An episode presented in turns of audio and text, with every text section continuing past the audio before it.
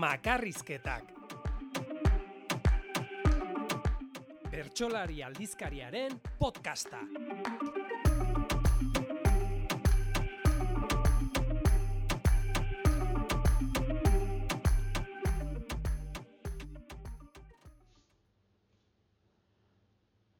Izendun sobreak.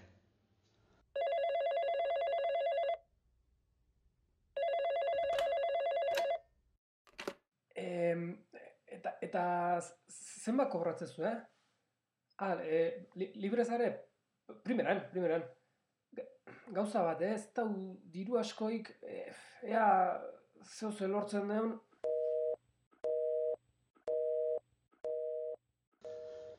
Edo diru konturik aipatu gabe lotutako saioak.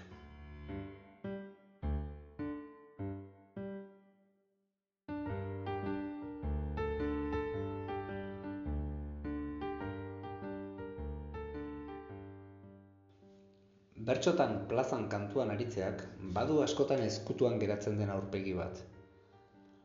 Bertso plazaren, antolatzailearen, bertsolarien arabera, ordain desberdineko saioak egin izan dira eta egiten dira. Ez da beti alde berera erortzen den balantza. Saio asko dira, jakintzat eman eta ordain egokiarekin, eta batzuetan merezi baino gehiagorekin bukatzen direnak. Tarifa finkorik ezak eta baliabide eta motivazio desberdineko plazek urtetan izan dituzten ondorioak dira. Negoziatzea tokatzen denean, askotan azaleko negoziazioa dela esan daiteke. Ordaintzailearen eta bertsolari negoziatzailearen azalaren araberako alegia. Bertsolari negoziatzailea. Zer uste zenuten ba? Hau, bankulapurrekin negoziatzearen parekoa izatera iritsi daiteke. Una mattina mi sono alzato, bella ciao, bella ciao. Mattina mi sono alzato e ho trovato l'invasor. Partigiano, Normalean, bertsolari ibilia edo veteranoa izaten da negoziatzailea. Edo zuzenean antolatzailearen deia jaso duena. Badira, bertsolari bakoitzak antolatzailearekin bere aldetik hitz egitako saioak ere. Eta hai, hor komeriak sortzen dira. Hitz egin dezagun sobre ez. Saio askotan, izen abizenak idatzita dituen sobrea jasotzen du bertsolariak. Demagun, M. Rajoy azalean letra larriz idatzita. Txintik esan gabe poltsikora, eskerrik asko eta urren arte. Zer nahi duzu esatea? Ezteietan ezkon berriei ematen zaienaren pareko zerbait iruditzen zait. Alako gain beste, beste alako paperutxak, eta ez beti kontrarako. Aurten bertan gertatua, antolatzailearekin kopuru bat adostu, eta hasieratik beste bertsolariak gutxiago kobratuko zuenaren errezeloa. Zegoen erdiban egingo genuela esan arren, izendun sobreak jaso. Eta beste bertsolariari esatean, berak ere sobreak jaso zuela, ark. Trukatu egingo genuela orduan. Eta gauza garrantzitsu asko bezala, komunean konpondu zen kontua. Erdi eta erdi. Ordaina bera bada, izendun sobreak jasotzeak onerako zein txarrerako konfiantza ez aldu.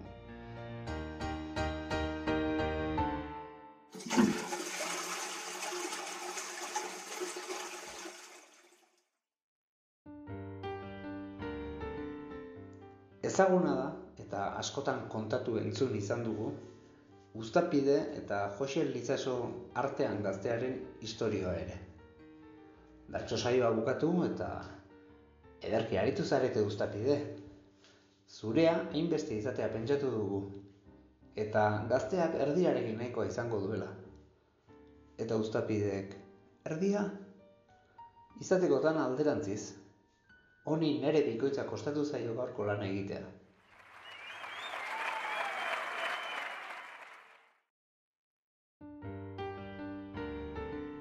Plazamotak plazamota eta negoziazioak negoziazio, bada gutxi asko mantendu den idatzi gabeko itura edo arau deitu nahi den bezala bat. lanberari ordain bera.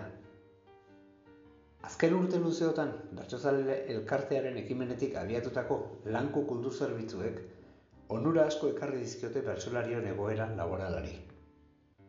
Egokitasun fiskalerako aukerak, aholkularitza, jardun profesionalaren bateratze edo estandarizazioa tarifetan esaterako, baina justu aipatu berri dudan alorrean, diferentziak sortu edo nabarmendu dira gu bertsotan hasi ginen garaitik. Lankun, bertsolariak mailak antolatzen dira, eta maila bakoitzak eskaintzen den jardunaren araberako bere tarifa du.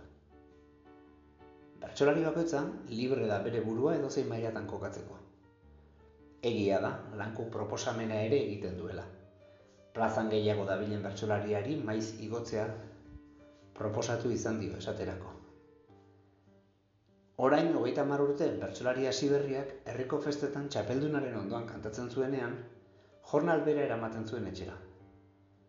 Gaur egun ordea, plazan lehen pausuak ematen ari den bertsolari batek, lankuko amailan jartzeko eskatuko balu, ze erreazio sortuko luke. Eta inork ikusten aldu eskolarteko adineko bertsolari bat eskaera hori egiten.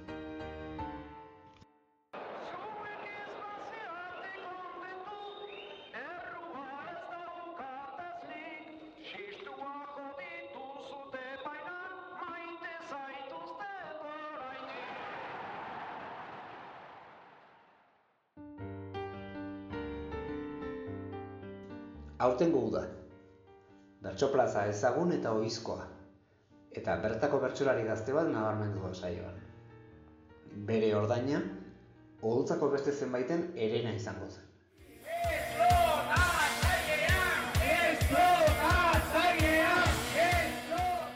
Ez dakit zein den modua. Ez dut uste bertsolariak mailakatu ordez bertso plazak mailakatzea denik soluzioa. Erreza ez delako batetik, eta lehen aipatu dudan azalaren arabera, kostuak jaisteagatik edo zertarako prest dagoen kultur dinamitatzaile asko dagoelako bestetik. Agian merkatuaren legea dela sinetxi, eta geuk ere geure egin dugula onartu beharko dugu. Baina nire aldetik, izendun sobrea desagertu batetik, eta bestetik, bertsolarien lanak merezi duen ordain duina berma dezakeen funtzionamendu hobe baten bila saiatzea egokiagoa dela uste dut. Bestela, alperri beteko zaigu haua, saio osteko tragoan, Jose Eliza Soto Uztapiderena kontatzen, parekoaren irukoitza kobratu, eta agian, tragoa ere berak ordaindu digunean.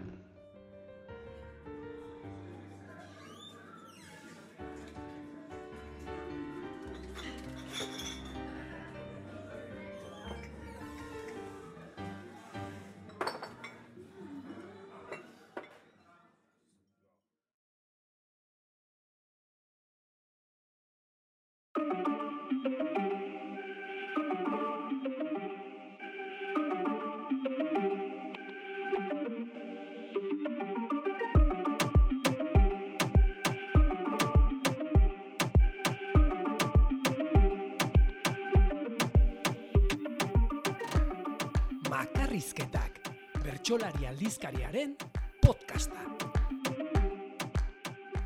Jarrai gaitzazu gure sare sozialetan, Twitter, Facebook eta Instagram. Bertsolari aldizkaria paperean jaso eta gure proiektu komunikatiboa sustengatu nahi baduzu, sartu bertsolari.eusen eta arpidetu. Hogeita maika euro urtean. Bai, bai, ondo entzun duzu. Hogeita maika euro urtean. Bertsolari aldizkaria. Bertsolari.eus.